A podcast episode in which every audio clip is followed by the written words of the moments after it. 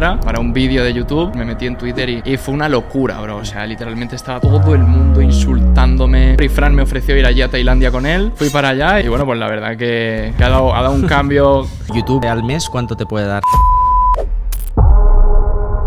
Hiciste un vídeo hace 5 años donde decías, yo voy a llegar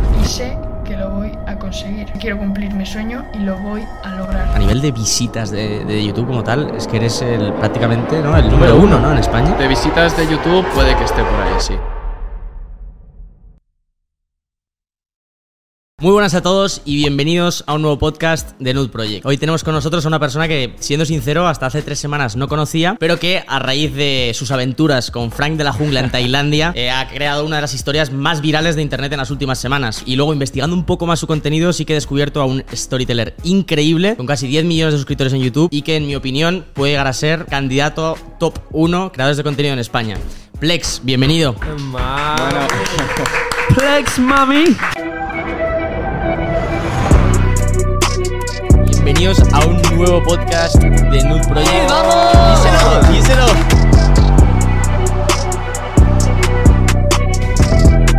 Nada, muchas gracias por invitarme, de verdad, es todo, es todo un honor. Yo os conocía, conocía vuestra marca y tal, y me parece muy guay lo que estáis, lo que estáis haciendo con jóvenes, con 22 años, ¿no? Me habéis dicho que tenéis. Un placer estar aquí y vamos a darle. Y a mí me mola mucho porque sabes que somos de dar reflexiones aquí a veces y poder cambiar algo que ha sido muy negativo, que has tenido una movida muy gorda, darle la vuelta a 360, que de verdad toda España creo que ha apoyado y ha estado detrás de ti. Creo que es algo muy digno de contar en el podcast, tío. Por si alguien ha vivido en una cueva las últimas semanas, eh, cuéntanos qué ha pasado desde que Sí, bueno, ¿qué decidiste alquilar una capibara.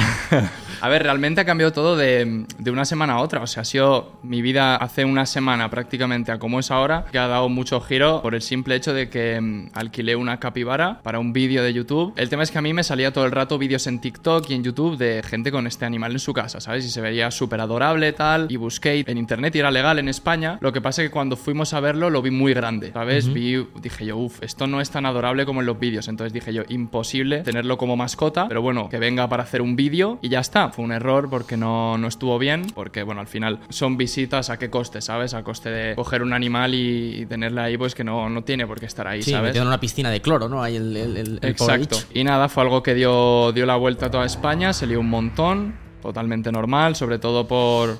Porque lo dijo Frank, Frank Cuesta, Fran de la Jungla, que es un sumo protector de los animales. Yo, pues eso, me disculpé simplemente, pues, pues yo sabía que la había cagado y, pedí perdón. Y nada, pues al final a veces con el perdón simplemente no vale, ¿sabes? Yo qué sé, si puedes hacer algo para, para intentar cambiar y rectificar, pues es mejor. Y Fran me ofreció ir allí a Tailandia con él, semana más o menos, allí ayudarle con los animales y tal, y a grabar un poco, pues para que la gente vea lo que es la realidad. Fui para allá y bueno, pues la verdad que, que ha, dado, ha dado un cambio. Qué locurón. Los vídeos, tío. Yo me he visto, yo me he visto la, mayoría de la serie entera en Tailandia y todo esto. Y son de estos vídeos que es como que se ve a ti y a tu pana con Frank de, de la jungla en Tailandia, hermano, y estáis ahí con animales, que en la casa que estabais había como dos camas y poco más. Claro, o sea, como tal estábamos en el, el Fran tiene un santuario, ¿sabes? Que es como un sitio con muchas hectáreas, bosque, literalmente es como un mini Amazonas, por así decirlo, con sabana también para los animales que necesitan sabana y tal. Y él estaba en una parte del santuario y nosotros en la otra parte, en una caseta con dos camas y ya está. Y con Fran ahí ayudar a los animales, de aquí para allá todo el día. La verdad que me lo pasé bien, ¿eh? O sea, no, no fue aburrido, no fue tal. A mí es que me gustan los animales también. Tío, con chispas vibraste de manera La nutria. espectacular. La nutria, hermano. ¿Y, y cómo, fue, cómo fueron las 24 horas esas que pasaste después de subir el vídeo de la capibara cuando todo el mundo se te, estaba, se te estaba echando encima hasta que subiste el vídeo pidiendo perdón? Yo cuando grabé el vídeo, si te soy sincero, hubo un momento que me planteé no subirlo. Que lo- yo lo vi el vídeo y dije, uh, no, no mola la situación del animal Ya. y tal. Pero con la obsesión de no querer fallar vídeo, tal, y decir, no tengo nada para mañana, dije, bueno, mira, lo publico y ya está. Y lo publiqué, yo me fui a dormir y tal, y por la mañana me desperté que me estaba llamando un colega. Y me dice, yo, yo súper reventado, cojo el móvil, ¿qué pasa? Me dice, bro, ¿has visto la que se está liando? Y yo pensé que se había roto algo en la casa, ¿sabes? Yo digo, igual se ha reventado una tubería, no sé qué está pasando. No, me dijo, mira Twitter, no sé qué tal, me metí en Twitter y, y fue una locura, bro. O sea, literalmente estaba todo el mundo insultándome. No Eh, solo la gente, sino los creadores que quizás hasta conoces, también, ¿no? Sí, alguno que conocía tal, pues metiéndome un montón de caña, llamándome maltratador, tal. Se pasa mal, obviamente. O sea, a nadie le gusta que le insulten, ¿sabes? y más cuando son miles y miles de personas. A mí lo que más me rayaba era sobre todo el hecho de que, o sea, me llamaban maltratador. Y yo en el fondo decía, coño, tío, ¿seré un maltratador de verdad o no? Yo me acuerdo que estuve las 24 horas esas en el sofá, mirando el móvil a veces, viendo la tele para distraerme, pero Rayado. Muy rayado. Y me acuerdo que pasaron eso, 24 horas de que subí yo el vídeo y dije, pues voy a, voy a subir un vídeo, voy a contestar porque, joder, algo tendré que decir, ¿sabes? Se me está cayendo todo el mundo encima, necesito explicarme un poco. Y luego me contestó Fran, me dijo que me daba tres días para ir a, ir a Tailandia y yo dije, pues mira, voy a tirarle para allá, podría disculparme y ya está, pero yo creo que a veces es mejor... Con huevos, tío, con huevos. A mí me, me recuerda un poco la situación, diferentes medidas y diferentes mundos por completo, ¿no? Pero la, la situación que tuvo Logan Paul con el Japan Forest y toda la movida, que eso es mucho más, Mucho más heavy, heavy. que al final es, estáis en esta guerra constante de el próximo vídeo y el próximo vídeo tiene que ser más loco que el, el siguiente, ¿no? Y es pum, pum, pum, que estás en esta batalla constante de superación pero a la misma vez pierdes un poco percepción de la realidad, ¿no? Porque no estás saliendo fuera y diciendo, oye, Ya, y que hay una línea muy fina entre una idea muy revolucionaria y, y una gilipollez. Completamente, enorme. tío. Y, y tú no te das cuenta, todos tus colegas alrededor tuyo también están en la película, entonces tampoco se dan cuenta y dicen, oye, quizás esto está bien, y de repente salta al mundo y dices, hostias,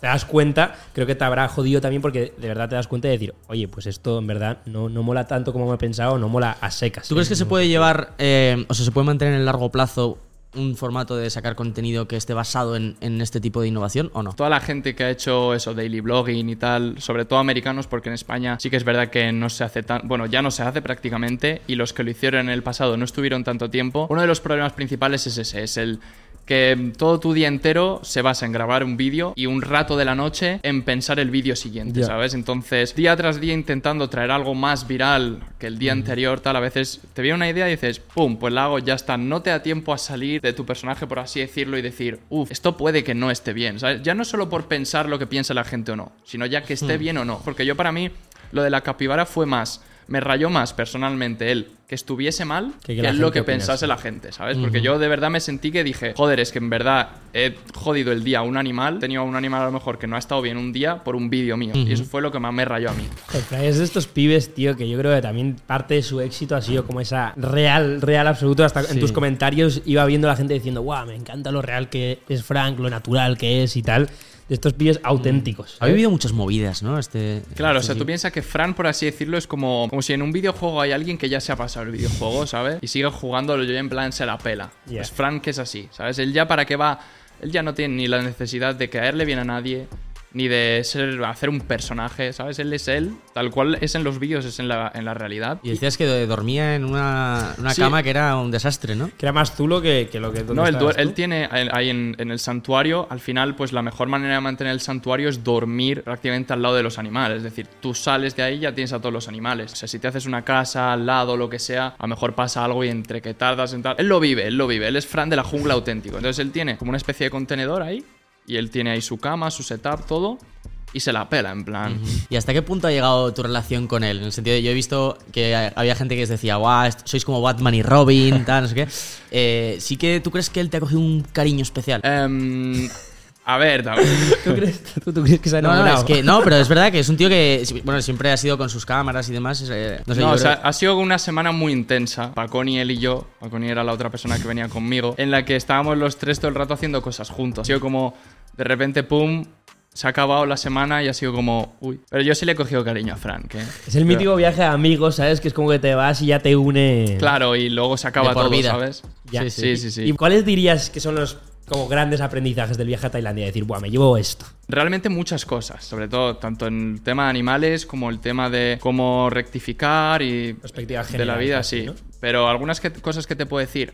Pues te puedo decir, por ejemplo, que a lo mejor cuando le funa a alguien en internet, a veces, eh, o sea, el malo no es tan malo ni el bueno es tan bueno. Es decir, el chaval que hizo lo de la capibara, es decir, yo en plan, pero el mismo chaval que hizo lo de la capibara es el mismo que fue a Tailandia, solo que tuvo la cagada de la capibara. Yo cuando hice lo de la capibara no, no era otra persona totalmente distinta a la que estuvo en Tailandia. 100%. ¿Sabes? Y que has pasado de ser un villano a un héroe y es. Claro, soy la plan- misma persona, la cagué aquí, ahora he hecho bien esto, pero es, es como a casillas, que un día es el demonio y otro día es, es el Sí, santo. Es verdad, no es tan así, ¿no? Entonces la gente se pensaba que yo cuando hice lo de la capibara era mala gente, un chulo, no sé qué. Y luego en Tailandia de repente era buenísimo. No, yo siempre sí. O sea, yo en Tailandia lo que hice fue decir, vale, eh, después de la que me está cayendo, voy a coger la cámara y voy a bloguear supernatural. Y que pase lo que tenga que pasar. Chispas, tío, me ha hecho mucha gracia. Como estábamos hablando antes, y yo he dicho, guau, qué bichito más mono, ¿no? Porque veía tus vídeos ahí tocándola y quería tus vídeos acariciando. Sí, Chispas ha sido el, el, el MVP de- del Sí, viaje y de yo, todo. y yo he flipado y he dicho, pero después me has dicho, no, no, pero que estos bichos son mega agresivos que les, le hizo 40 puntos el otro día. a Un... No, es que hay que tener cuidado con las con chispas, que es una nutria. En plan, la gente se cree que, Buah, tienes una nutria, es como un gato que te va a llorar todo el día ahí para que le rasques la barbilla.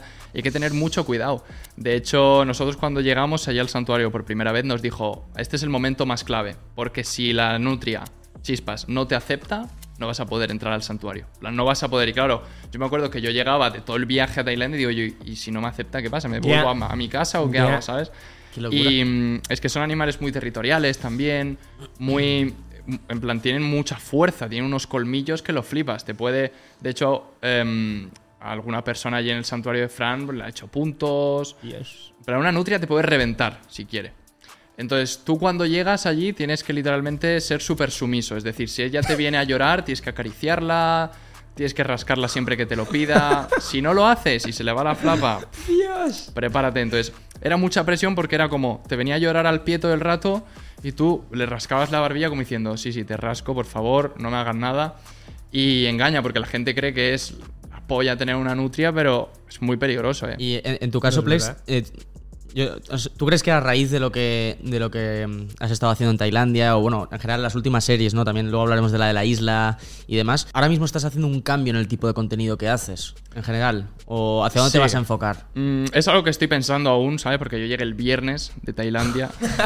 No. ¿no? locura, tú! claro, y hoy es lunes, ¿sabes? Y estoy dándole un poco vueltas A ver qué cojones haces, ¿no? a ver qué Oye, coño hago. cabrón, que loco. tiene jet lag todavía, se acaba de llegar. ya, ya, ya, ya, dale tiempo. ¿no? Por donde iba un poco es que eh, eres youtuber desde hace cuánto tiempo, Bast- ya Eh, unos youtuber, cuantos años, ¿no? casi cuatro años más o menos. Y Cuando empezamos la marca, más o menos, nosotros. A mí me, me llamó mucho la atención que, que, bueno, que eres un ejemplo de, de toda esta idea del manifesting, ¿no? Que tú hiciste un vídeo hace cinco años donde decías, yo voy a llegar, yo voy a conseguirlo. Muy buenas a todos, mi nombre es Daniel Alonso. Este vídeo lo estoy grabando cuando tengo 2600 suscriptores en YouTube. Mi sueño es llegar a los 100.000 suscriptores y sé que lo voy a conseguir. Tenía aquí una carta, que te la voy a leer, en la que decías, voy a ser youtuber, voy a vivir con mis amigos, voy a comprarme una casa, voy a comprarme un coche, voy a ignorar lo que digan, voy a trabajar duro, voy a ser feliz, voy a ayudar a los demás y voy a mantener esta pasión pese a lo que pese. Estoy yo solo y nadie lo va a hacer por mí.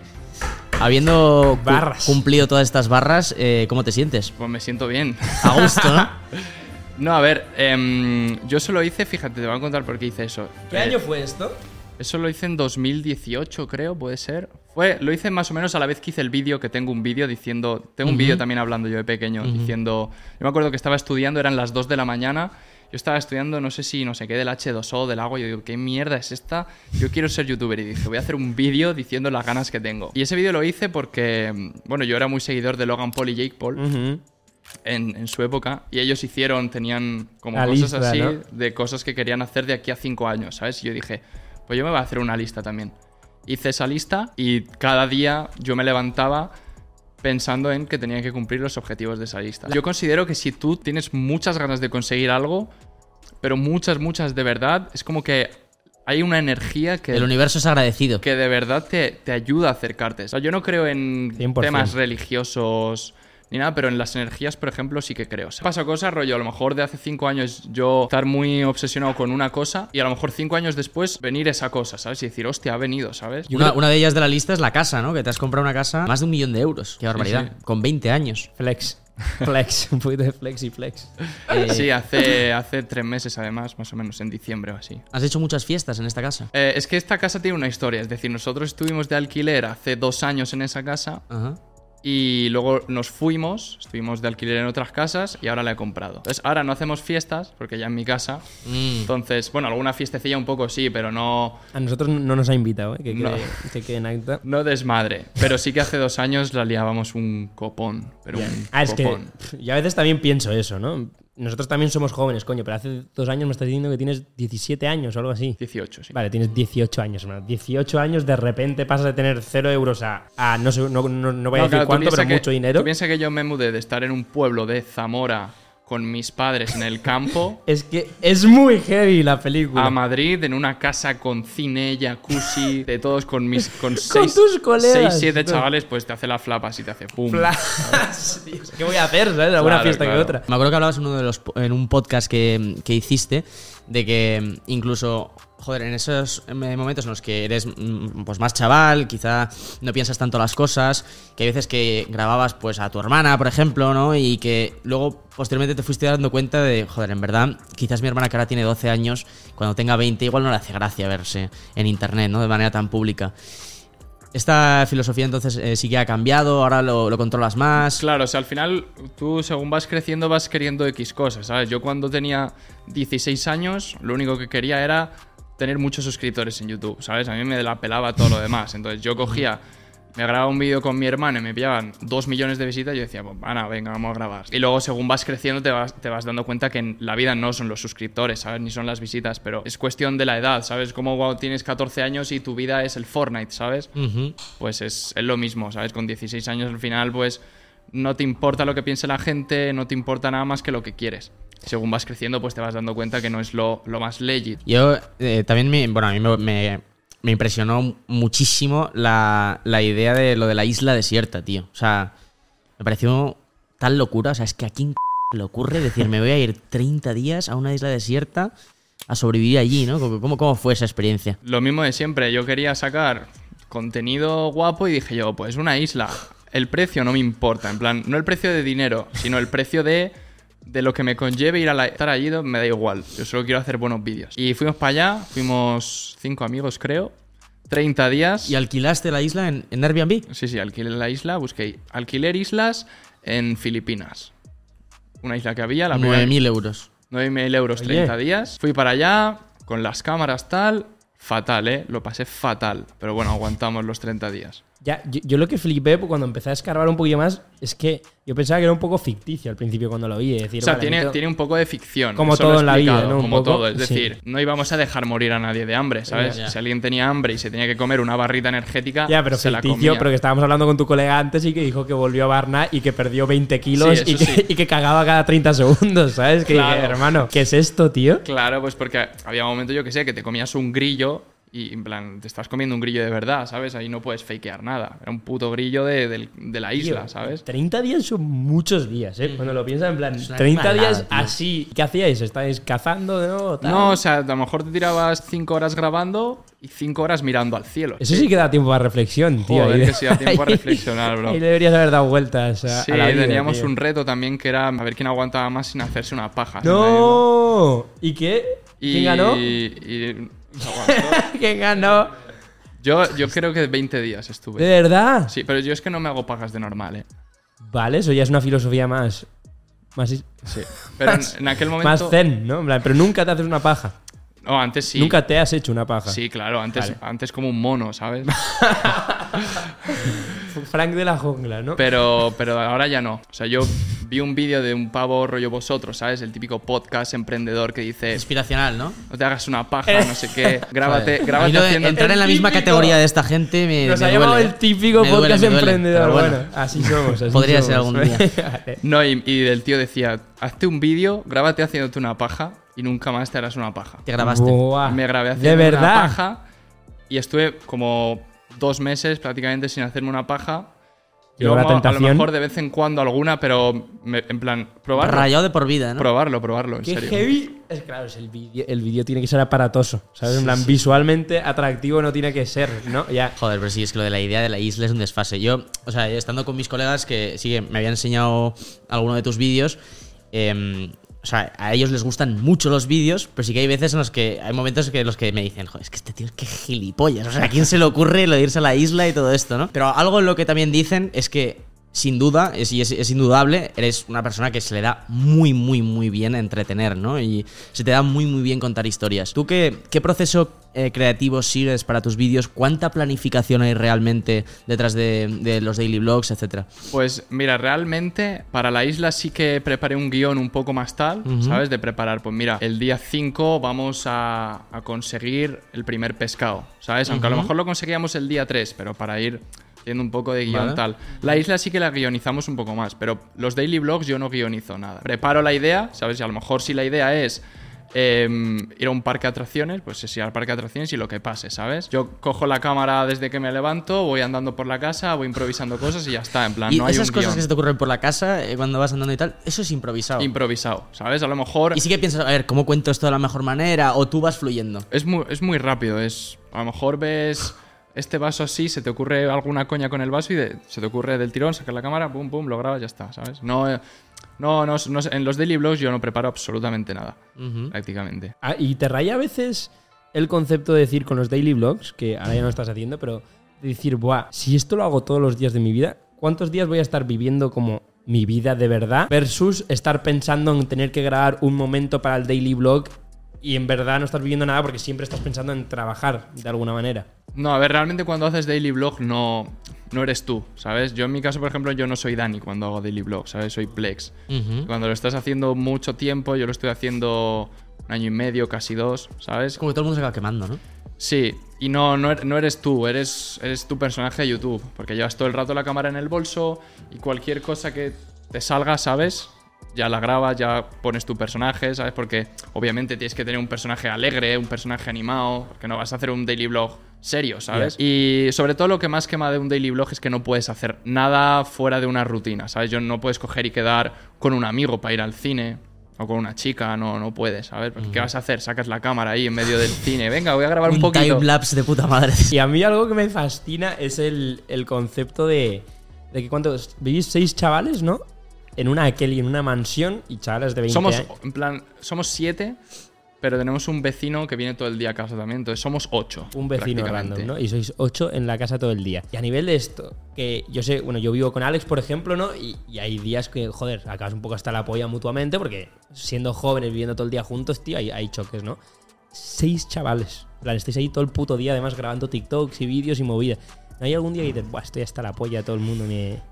Mm, tienes que activar un modo de me la pela todo, si no, si no es fatal. Tienes que activar un modo de que me da igual que haya cosas en la cocina, me da igual que haya Ya. suciedad, me da igual que haya alguien gritando. ¿Hay reglas? ¿Hay alguna regla que has impuesto tú ahí? Mm, ahora cuando es mi casa sí, alguna. plan de decir, chavales, pues no- pues yo qué sé, no me rompáis la cocina, ¿sabes? Tampoco hay una mega norma, simplemente es un poco de limpieza tal, un poco de que nadie rompa nada, pero no algo extremo tampoco de decir, chavales, esto no, no, en plan. Yo me acuerdo de Jake Paul en su momento puso reglas en la Team Ten House de, bueno, podéis traer pibas a partir de X hora, etcétera. No, a ver, yo Tú les has le- dicho en plan, chicos, no podéis hacer pajas, solo una paja a la semana, tal, en plan, regularos. Voy a estar mirando las cámaras. No, bueno, hay una norma que es en el cine, en plan, hay un cine en la casa. En el Vale. cine no se puede tener sexo en el cine. Alguien que han, ¿quién la ha infringido. La ha infringido Archie. Es puto Archie, ¿no? Tiene carilla de Sí, ese, sí. ese fumarse un piti Tú, en tú. el cine. Sí, tú, tú, tú. Tú, Sí. tú. culpable, soy culpable. Soy eso. Claro, es que hay negativos, tenemos negativos. Tienes que poner multas económicas, tío. Eh, eh, que es un negativo. Em, si llegas a tres negativos, tienes que irte una semanita de vacaciones. Negativos es básicamente, pues, si rompes algo y no lo pagas, ¿sabes? En plan, imagínate que revientan la tele y no me pagan la tele. Eh, pues es un negativo, ¿sabes? Ya. Y eso, y a los tres negativos es una semanita de vacaciones. Bueno. Pero no hay nadie que se haya pillado de los tres negativos aún. Inclu- hay alguno que ha llegado a los tres negativos y le he bajado alguno. Tienes que hacer la de Tailandia, tío. Conectarte con Frankie y decir los tres Te lo negativos mando para allá, tú. Total, total, total. Y ahora hablando de las cosas importantes de la vida, ¿vale? De las cosas que de verdad importan. Que es que eh, estás sacando temitas de música y tal, tío. Ro- ro- rompiendo los, los Spotify charts ahora mismo, ¿no? A ver, el me llama A ver, voy a. Flex voy a- Mami. Me, me llaman Flex, Flex Mami, lo tengo aquí. Ya te olvidé, Honey. Qué cositas, ¿no? Cositas. Bueno, a ver, en realidad fue una canción que hice for fun. Yo no soy cantante. Vale, rapero. Mi eres. intención no es ser rapero ni cantante. Hay mucha gente que dice, bro, la canción una mierda. Yo que sé, en plan, no soy cantante, es la típica canción. El chaval que canta conmigo sí es cantante y de hecho su parte es la polla. Respect. Me llaman Flex, mami, ya te olvidé, honey. Tú me dejaste y ahora estoy flexeando por Miami. Todos los días son party, montado en un Ferrari. Empezamos desde abajo, pero es que ya no para la cuenta. Todo ha dado la vuelta. Como el sol de después de la tormenta. Los números no inventan. No, a nosotros Quevedo nos dijo que si te querías subir al remix de Quédate. Vale, Pues me vale. lo- Me, lo voy a pensar, me lo voy a pensar. No sé. Ya nos dirás si. Mi gran pregunta, hermano, yo vi el puto Ferrari y yo no te conocía de nada, no estaba ni a hacer un research y dije, hostia, este cabrón se ha pillado el Ferrari y tú, en plan, este- No, no era Eso sí que es flex, eso sí que es puro flex. Sería puro flex, ¿no? es de. Alquilado. eh, sí, era para un videoclip. Pero bueno, en general, eh, joder, tú con- en, en YouTube, ahora mismo, a nivel de visitas de, de YouTube como tal, es que eres el prácticamente, ¿no? El número, Número uno, uno. ¿no? En España. De visitas de YouTube puede que esté por ahí, sí. En este sentido, ahora mismo, YouTube eh, al mes, ¿cuánto te puede dar? Pues es según el mes, la verdad, porque a lo mejor en diciembre el CPM es por 2, en enero es. A lo mejor media a lo largo del año, 60k, por ejemplo. 60k al mes. Hmm. Solo de YouTube. Joder, qué barbaridad. Y en general, claro, eh, ahora eh, ha llegado el dinero no muy, muy de golpe, ahora eh, te has comprado la casa, vistes ropa de marca. En general, el, el dinero te ha dado más o menos cosas de, la que, de las que te esperabas. Mm, pues mira, si te soy sincero, yo a mí el dinero desde que empecé en YouTube me ha dado muy igual hasta los últimos dos meses, que fue cuando me compré la casa. Y estos últimos dos meses ha sido cuando menos feliz he sido. En plan, yo antes, en plan, yo a lo mejor meses de estar ganando a lo mejor 120.000 pavos de partner de YouTube. Por ejemplo, en la isla fueron 140.000, ¿sabes? Bueno, hermano, es que yo Em, voy a dejar la marca de ropa, tío. Y a te, ver, lo juro, y limpias. te lo juro que a mí era en plan. Pues no, no, ni me sentía más, ni en plan decía, pues mira, esto es lo que he ganado, vale, ya está. Ajá. Y no me compraba ni ropa de marca ni nada. Simplemente ha sido en los últimos dos meses, dije, nunca me he comprado ropa de marca, eh, voy a comprarme ropa. Y no me ha gustado mucho la sensación de, de estar, de lo de que es la ropa de marca y tal. Pues yo qué sé, yo creo que todo el mundo tiene una época en su vida en el que se le va un poco la, la flaca, la flapa con, con el dinero y eso. Y, y no me, o sea, no, no me he sentido muy, muy bien est- estos últimos dos meses por comprarme ropa o por alquilar coches o por ir de fiesta y pillar una botella. Yo en general veo que es como que la gente de mucho, mucho éxito no tiene un apego especial al dinero, ¿no? Ese- No, Steve si Jobs iba a la India y estaba la- por ahí. La gente que Tranqui. se pasa el juego del dinero, literalmente, mm, tienen coches, en plan, a lo mejor puede que tengan un cochazo en el garaje, pero de normal tienen coches normales, tal, ropa normal. No es que diga, guau, mm, ropa de mega lujo todo el rato y eso. Yo creo que es que, yo, o sea, cuando vestía, a lo mejor me he comprado ropa muy cara y tal, sientes que eso no es la vida real, ¿sabes? En plan, es como lle- estás llevando algo, estás mostrando una filosofía que no es la correcta. ¿sabes? Claro. Sí, porque estás como promoviendo que eso, eso es hacia donde puedes llegar un poquillo, ¿no? Claro, porque tú no puedes estar toda tu vida gastándote 2.000 euros en ropa al mes, ¿sabes? Eso no es la vida real. Y- Yo creo también que, o sea, si durante el proceso de camino a petarlo eres capaz de abstraerte de ese valor de, del dinero y no, no, no, no te obsesionas tanto con ello, no le das tanta importancia, creo que te hace llegar más rápido incluso a- al poder hacer buen contenido, a triunfar de verdad, ¿no? En- o a que, ¿sabes? Porque el, el- el foco creo que va a estar más en construir ese buen producto, en hacer esa última campaña mejor que la anterior, en tu caso a, a- a centrarte en los propios vídeos, más que si puramente tienes la mentalidad del, del dinero, del dinero y de las visitas, ¿no? Que luego al final quizá hacen un producto que es más vacío. Una buena persona, un buen corazón, pues es mucho más atractivo que cualquier prenda de ropa, ¿sabes? me mola mucho una reflexión que es, al final, uno de los filósofos que a nosotros nos gusta mucho, que se llama Na- Naval Rakivan, que es un tío que es un fenómeno, fue al Joe Rogan Podcast, es espectacular, lo recomiendo muchísimo. Él decía que, que la gente que más feliz es, al final del día, es la gente que no tiene ningún tipo de apego emocional a cosas materiales y más allá de eso, que disfrutan de las cosas más pequeñas en el mundo, en el sentido, eh, leer un libro, estar al sol, an- pasear por el parque. Literal. Por ejemplo, esta, en, esta semana en Tailandia, el simple hecho a lo mejor de nosotros íbamos a comer a un pueblo, que yo que sé, que a lo mejor viven 10 personas o no sé cuántos viven, pero había muy poca gente. Íbamos a comer a un, a un lugar que lo hacía una abuela, la comida, y el simple hecho de ir ahí a comer y saludar a la abuela, tal, te producía una felicidad, tío, que no era nada, ¿sabes? Pero el, la vibra del lugar y todo te produce como una paz contigo que, que por mucho que tú estés a lo mejor en un jet privado o lo que sea, no vas a tener esa felicidad tan, tan simple como esa, ¿sabes? Son, si te 100%. das cuenta, ¿sabes? De las pequeñas cosas. O, por ejemplo, cuando estábamos allí donde, donde Frank, las tuberías del agua se las cargaba un ciervo por la noche, ¿sabes? El ciervo y el cerdo. A lo mejor, pues había un día que no te podías duchar bien o tal. Y luego cuando arre- arreglábamos el agua y había agua, la felicidad que te producía poder ducharte era como 100%. espectacular. A mí me voló mucho algo que, que vi en un podcast tuyo el otro día que estaba estudiando, que era, era ese, ese- ese debate, ¿no? De a nivel de visitas, en YouTube eres el número uno, ¿no? Que yo, yo no tenía ni puta idea. Mira No, que- más o menos puede más o- ser. O sea, ahí a lo estás, mejor, eh, ahí estás, Ibai tiene en el más, tres, tal, lo que pero sea. por ahí sí, tengo muchas visitas. Pero para a mí me sorprende mucho que yo el número uno de YouTube, que intento ser más o menos informado, no lo conocía. En plan, eso- Eso me dejó bastante en shock. Y tú estabas debatiendo que al final es porque a veces no es solo los números, sino que el impacto que está teniendo ese contenido o las cosas que haces para acompañar a ese contenido. Que por ejemplo, Ibai quizás tiene menos visitas que tú, pero es que Ibai es conocido Obviamente. en todo España. Es todo España. Yo lo conozco, quizás hasta mi madre lo conoce por cosas tan grandes que ha creado. Y más allá de eso, joder, Ibai puede traer, siento que cualquier persona a un vídeo suyo, a un Raúl Alejandro o a Superstar, a Bad Bunny. Bueno, Bad Bunny es que hizo un puto podcast. Que quizás tú no tienes ese, ese Claro. mismo acceso.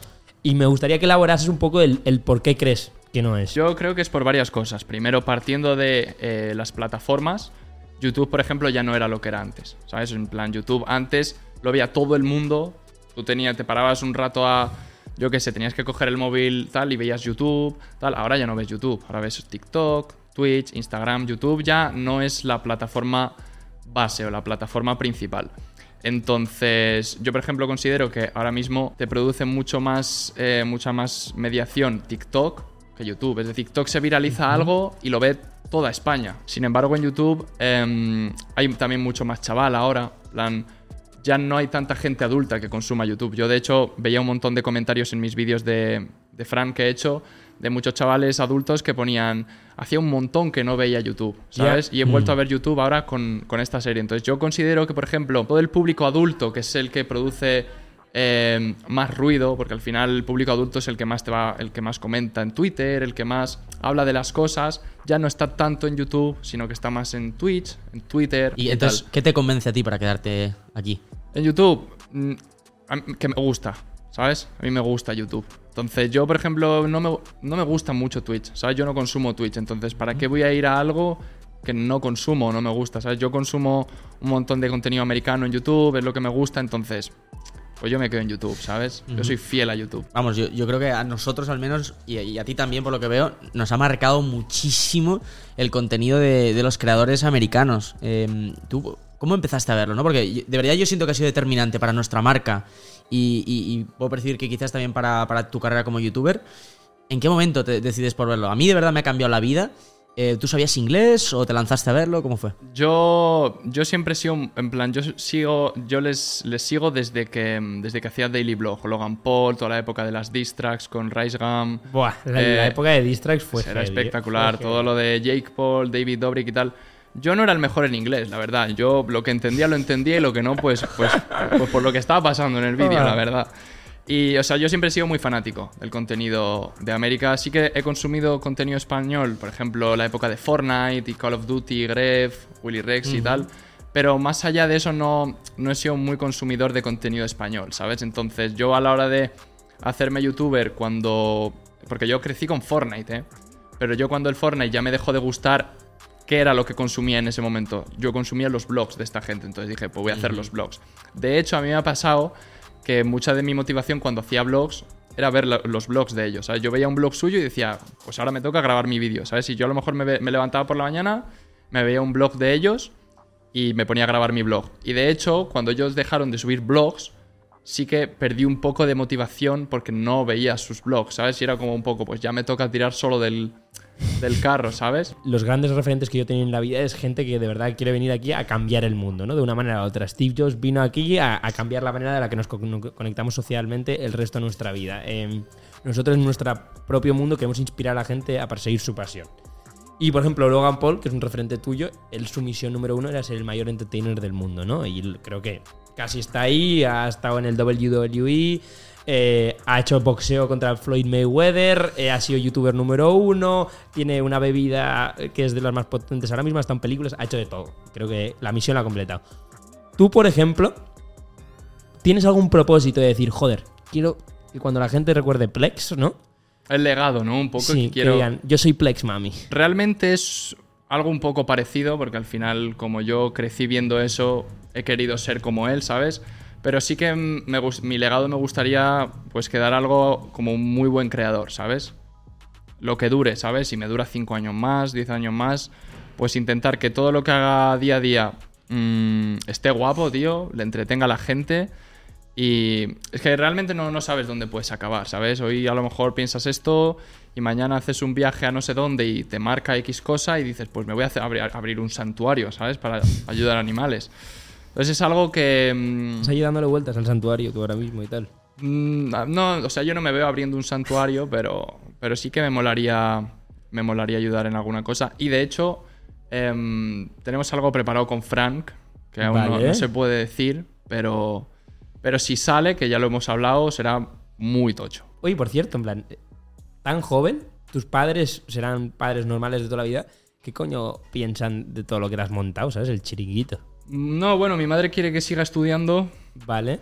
eh, y mi padre sí que me apoya un poco más. Plan, me apoyan, pero mi madre dice que me termine de, de sacar bachillerato, porque no lo terminé. no, vas- Joder, el bachillerato. Qué locura. Entonces mi madre tiene la espinita de que termine bachillerato. ella. Como mínimo bachillerato, ¿no? Ya, ya, claro. ya, ya, ya. Oye, pero bachillerato. Ah, no acabaste porque ya estabas currando a tope. Claro, claro. O sea, yo me acuerdo en los exámenes, a lo mejor yo estaba de viaje en Dubai, ¿sabes? Grabando, entonces yo pues no podía ir al examen.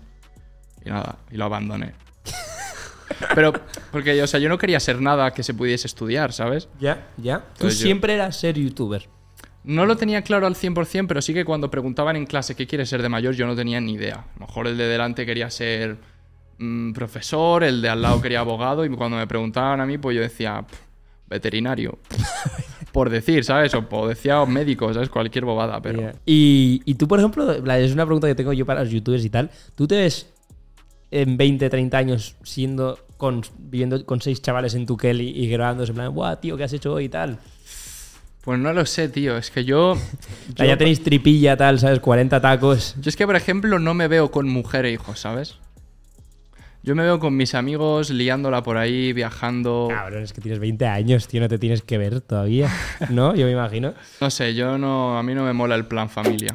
Preguntas rápidas con Yo soy Plex. ¿Qué sentiste el día que Fran publicó el vídeo de Yo soy gilipollas? Buah, pues fue como una angustia en el pecho, rollo. Cuando te deja tu novia, la angustia que tienes ahí, pues igual. ¿Te consideras una persona madura? Sí, me considero maduro, pero creo que a veces me considero tan maduro que soy inmaduro, ¿sabes? Ah, filosofía. Como es la, la frase esta que dice. Yo soy Plex, mami.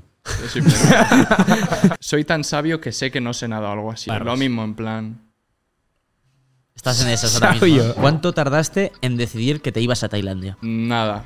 Cinco minutos. ¿Le has cogido cariño a Frank de la Jungla? Mucho. Para mí es como mi padre dos. ¿La mayor lección que has aprendido en Tailandia? Que las pequeñas cosas que te dan la vida es. O sea, que te da la vida es realmente lo importante. ¿Quién es el creador de contenido para ti número uno en España? Para mí es Gref. ¿Y quién es tu mayor inspiración? Logan Paul. Increíble, yo soy Plex. El día de hoy, oye, me llevo algo. Que la vida puedes dar un 360. Creo que cuando estés en tu momento peor, peor, que la gente a veces se hunde en los peores momentos, tienes que saber que tú eres el próximo día, cuando te despiertes, le puedes dar un cambio 360 a tu vida en cualquier ámbito que sea. Y yo creo que tú has tenido el caso más extremo que ha sido estar en la mierda de millones de personas cagándose en ti en Twitter a dar en cinco días una vuelta que todo el mundo está halagándote y diciendo buenas cosas acerca de ti, ¿no? Y no alquiléis capibaras, por No favor. alquiléis capibaras, eso es importante. esa casi es la ni mejor. nutrias, ni nutrias, que yo veo mucha gente con ganas de tener una nutria porque han visto que chispas es la polla. No, no, fatal. Fatal. Yo soy Plex, brother, un placer conocerte. Igualmente. Es histórico. Buah.